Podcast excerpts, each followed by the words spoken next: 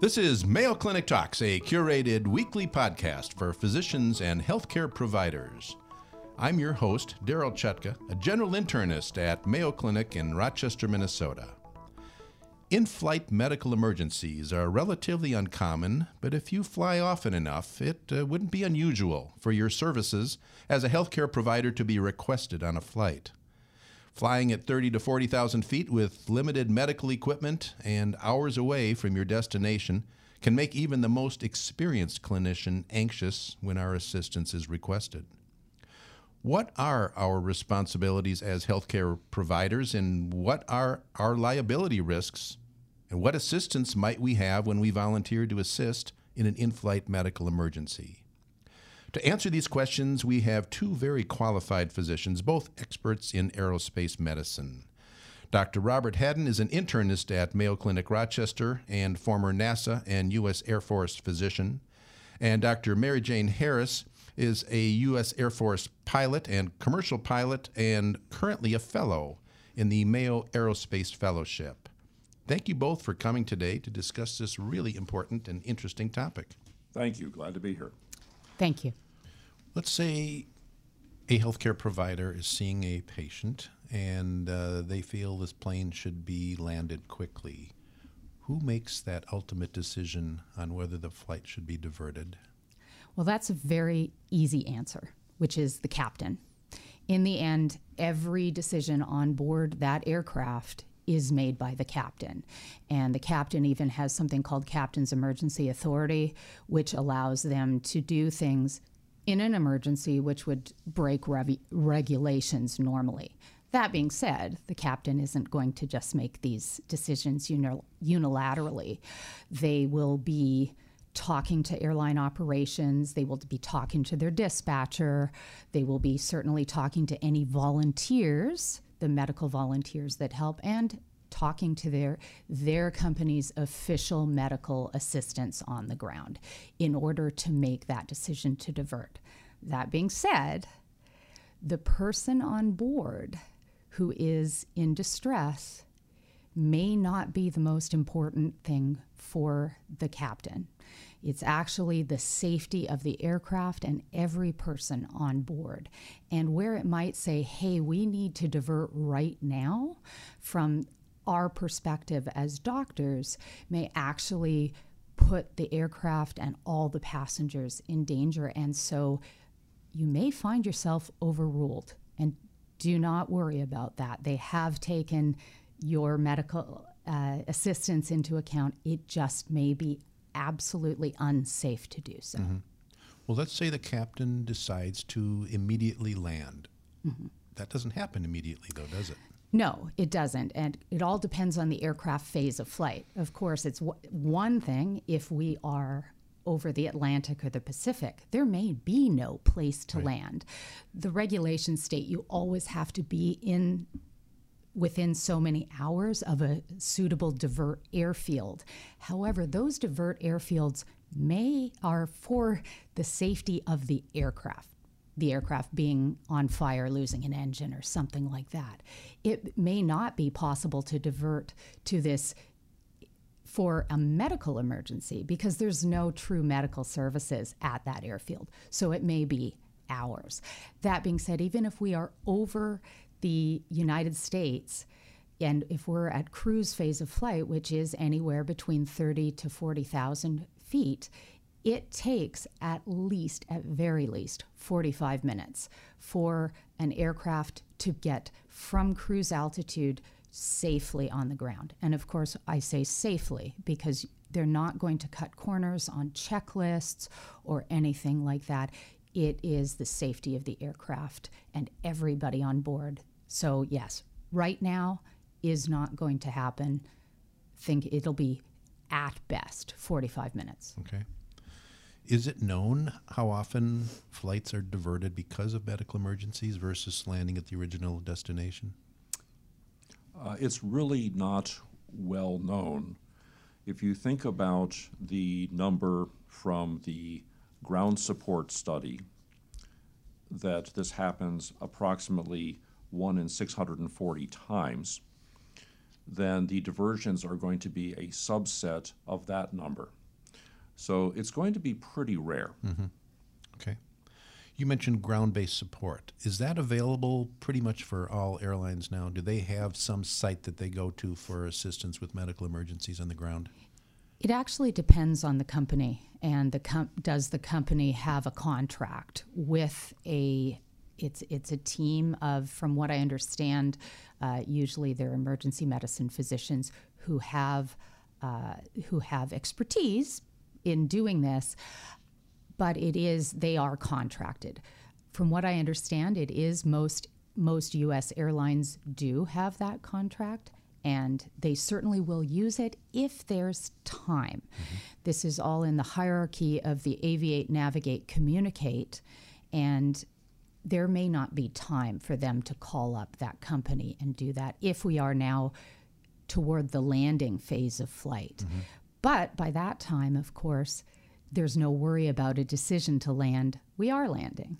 And you may find that it very little is done on board because again we're in a phase of flight that the most important thing is flying and then it'll be treated as an emergency when you get on the ground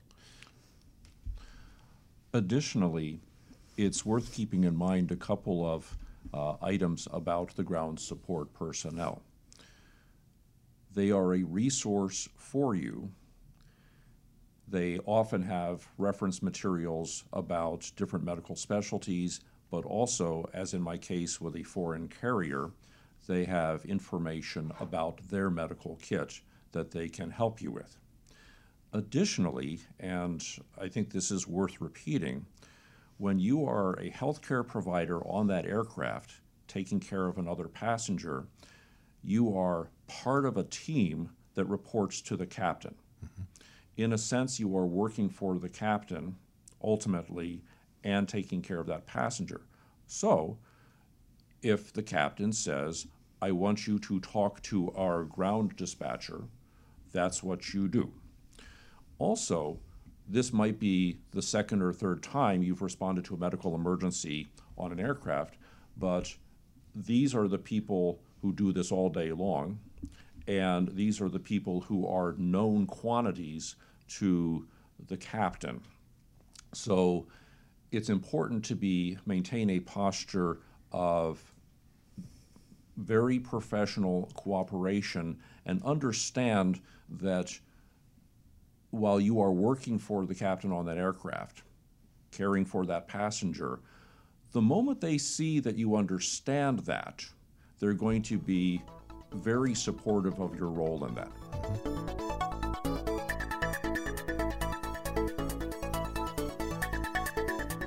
Do you care for athletes and other active patients? Engage with sports medicine experts November 8th and 9th, 2019, at the Mayo Clinic Symposium on Sports Medicine. Participate in cutting edge diagnostic and treatment strategies through live demonstrations and expert case presentations. To learn more, visit ce.mayo.edu slash sportsmedicine 2019.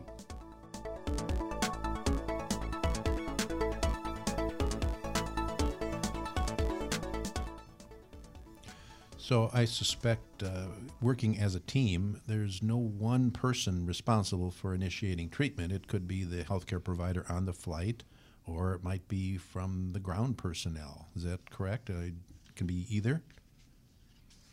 Well, I would say that if you say, I'm a doctor, I can help, I'm a nurse, I can help, I'm an EMT, I can help, then you have basically stepped into the role of helping. Again, within your level of competence. Okay? You it's very important to demonstrate that you are licensed, that you are ready, that you um, are capable of handling the situation. When I get on a plane, first thing I do is I smile and make eye contact with the flight attendants as I get on, because in their mind there's that little seed that, okay, this is somebody who I can talk to. Because later on, when we're in an emergency, we've already had that fraction of a second of civility. Okay, that's terribly important. I keep my medical license and my hospital ID in my pocket if I've made the decision that I'm going to stand up. Okay? This is part of the pre decision. I've also got a business card that they can give to the captain while this whole thing is unwinding, as- while it's uh, developing. This is also extremely helpful if the flight attendant who has multiple simultaneous duties, who has the responsibility to assure that you are, in fact, a truly licensed healthcare provider, because unfortunately, sometimes people pretend they are, um, or perhaps they are compromised in some way, or they're, you know, they've taken a medication or they're impaired. So they have to make the decision as to whether it's okay for you to proceed or not. Mm-hmm. And that's, that's what they are required to do. So it's extremely helpful if you make it easy for them, if you've got your credentials already queued up, right out there and just say, Hi, I'm a doctor. My name is, this is what I do. Mm-hmm. And they can say, Great. Can you help us? And then you say, What do you got? Okay. You've mentioned CPR a couple of times. So let's say CPR is necessary. Uh, who determines how long it continues? Who calls off the CPR? Well, that would probably be the person, the doctor on scene who would be in charge of, eh, you know, who's taking control of the situation. Because if it's futile, at some point, it may be important to understand that. Uh, although you may have many volunteers to help you. The other thing is at some point, the aircraft is going to land and it would be unsafe for the healthcare providers to not be sitting in their seats strapped down. And so at some point, it may be that because we're landing, the CPR is, would have to end. Because once, as with everything, if the scene is unsafe, you can't get other people. When an aircraft is landing and you're not strapped in, that's a situation where your life might be hmm. in danger. So even if a situation, let's say it occurred just before landing and you felt the CPR was being effective, the fact that that plane is landing, that person has to be in a seat. So the Well, the, that's a situational thing. You might actually talk to the flight attendant and say, you know, this is really important. But of course, remember, the flight attendant, this is their main role, which is making sure that all the passengers are strapped down, strapped down uh, within their seats Sure. with their seatbelts. So in this case, this might be something where they're supposed to be in their seats with their seatbelts on as well, where you might uh, talk to the captain um, and the flight attendants. Possibly that could be uh, waived, but remember, it's not not really ever worth putting your own life in danger either. Is it? okay, And that's something that's going to be negotiated in real time as the situation unfolds. You do have an AED, which is going to give you good information as to whether there is any kind of rhythm that is recoverable. If it is necessary for safety to uh, temporarily step away from a patient if the CPR is being effective, or if you believe that there is a chance for the patient uh, to pull through, you don't necessarily have to go back to your seat in the back. You might strap in right next to them for the minimal interruption of the, the CPR efforts. One statistic is that in situations where the AED is broken out, 40% of those uh, passengers survive to hospital discharge. So it's actually better than on the street uh, with such an event. The other nice statistic it, when you are worried about what you're going to find yourself involved in when you stand up is that of cases that are called down to the ground, 0.3% wind up with in air fatalities. So your your odds are pretty good as a healthcare provider that even though this is going to be potentially a long and stressful experience, um, the odds are very high that everybody is going to make it. so it's rare. But what happens when a passenger dies on a flight? Well, I'll speak from the perspective of a pilot and uh, at my company. And of course, every company may have different rules or procedures. But at my company, pa- uh, passengers did not die on the flight. They were considered seriously ill until landing because that way you don't have the issues which are really jurisdictional and that with who pronounces, where did the person die, etc. So the idea was is we were going to consider that the passenger had not died until until landing. And that actually i don't think it was in any way compromising care. In mm-hmm. fact it might say well then you would continue to provide care as long as it was safe to do so which is the overriding thing in in aviation is the safety. But then you also didn't have any problems with the idea of who then has to pronounce. That said, if it is clear from the medical standpoint that CPR is futile or the patient has otherwise passed, you know, perhaps there was some serious injury uh, that occurred, you use your medical judgment just as you would in any other environment to make the decision as to what treatment is appropriate. You're not obliged to continue treatment if it is demonstrably futile. And by the way, you should always have writing material to take notes, time points, just as you would uh, with a code or anything else. I always chart, uh, and I'm prepared to chart when these things happen. But if it is clear that the patient has passed, even though you are not formally declaring them dead, there are things that you should do. You, res- you respect them, you respect the sensitivities of the people around you. The flight attendants will help you secure the, the passenger in a private area. You can curtain, curtain off a section of the plane, you can have people move. You're going to be talking to the ground. They may have family traveling with them. You may shift into the role, and you're the one doing it, um, of working with the family, consoling the family. Um, before you stop doing CPR on the ground, you always get buy-in from the rest of the, your team. You want to make sure that, you know, is there anything else we can do? Make sure everybody understands that. Uh, you may be talking with family on the ground. When you stand up on the plane, while the legal requirements are fairly narrowly defined, there are a host of ethical and decency requirements that also arise. So, for example, if somebody dies on my plane and I'm taking care of them and I'm talking with the authorities on the ground or with their family, uh, I've already made that pre-decision that I'm going to miss my connection. I'm not even going to think about that. Okay.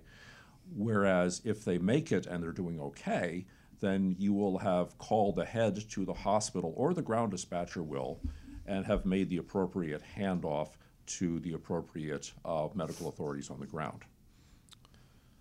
Finally, one last question. And uh, do you have any recommendations, final recommendations for healthcare providers who would volunteer in a medical emergency on a flight?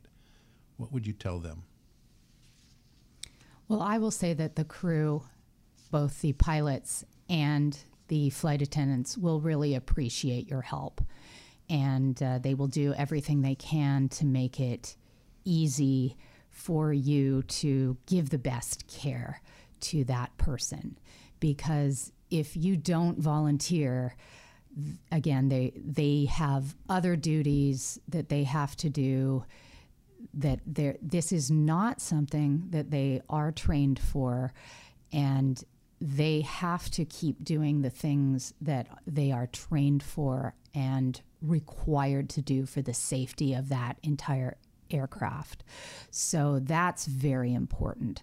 But then the other thing is is really this is one situation where as a physician you don't have the final decision. Mm-hmm. It is the captain and there are many things going on up on the flight deck that you might not typically think of that that come into the decision to divert an aircraft and it's an enormous decision and it can have far reaching consequences of course the most important one being it might put everybody on the aircraft into danger. So if the captain chooses not to follow uh, your recommendation to divert, understand that there are many, many more factors involved. Okay. Bob, any final words? Um, be ready. Understand that it's going to be stressful and a long day, so be very gracious and serene I would encourage people to think out loud, ask for stuff, because they will make it happen. They can change the pressure in the aircraft just like that. They can bring you things. Um, understand that you are part of a team. Okay. We've been discussing in flight medical emergencies with Dr. Robert Haddon and Dr. Mary Jane Harris, both experts in aerospace medicine. Bob and Mary Jane, thank you so much for coming here, and uh, this has been a fascinating discussion. Thank you very much. It was my pleasure. If you've enjoyed Mayo Clinic Talks podcasts, please subscribe. Stay healthy and see you next week.